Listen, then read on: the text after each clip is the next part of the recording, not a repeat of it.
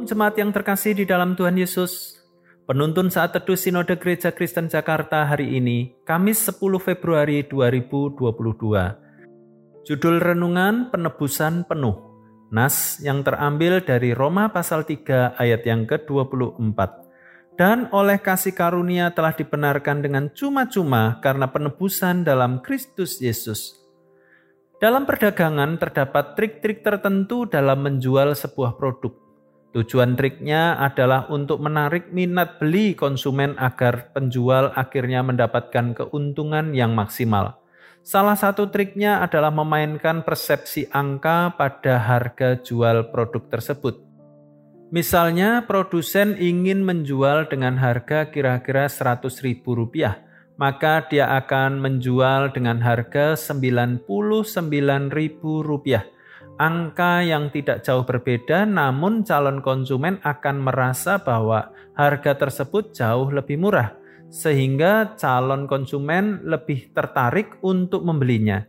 Selain itu, harga jual juga akan dituliskan dalam angka ganjil untuk memberikan kesan yang lebih murah.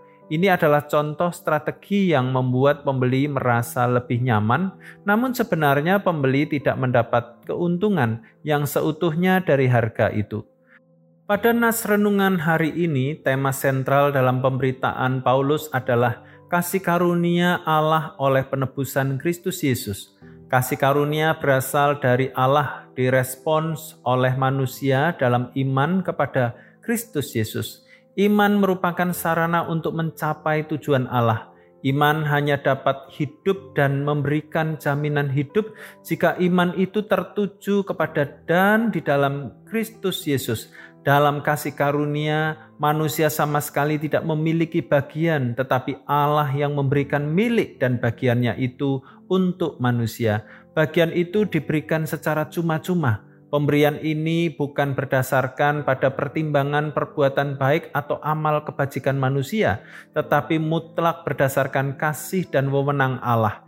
Inilah kasih karunia atau anugerah untuk mencapai tujuan Allah dalam kasih karunia-Nya, Dia telah menyediakan melalui pribadi anaknya, yaitu Kristus Yesus. Dan puncak dari kehadiran Yesus dalam dunia ini adalah kematiannya di atas kayu salib Kematiannya adalah karya sempurna bagi manusia. Karyanya membenarkan manusia secara cuma-cuma. Inilah satu-satunya cara Allah menggenapi rencananya bagi keselamatan manusia secara utuh.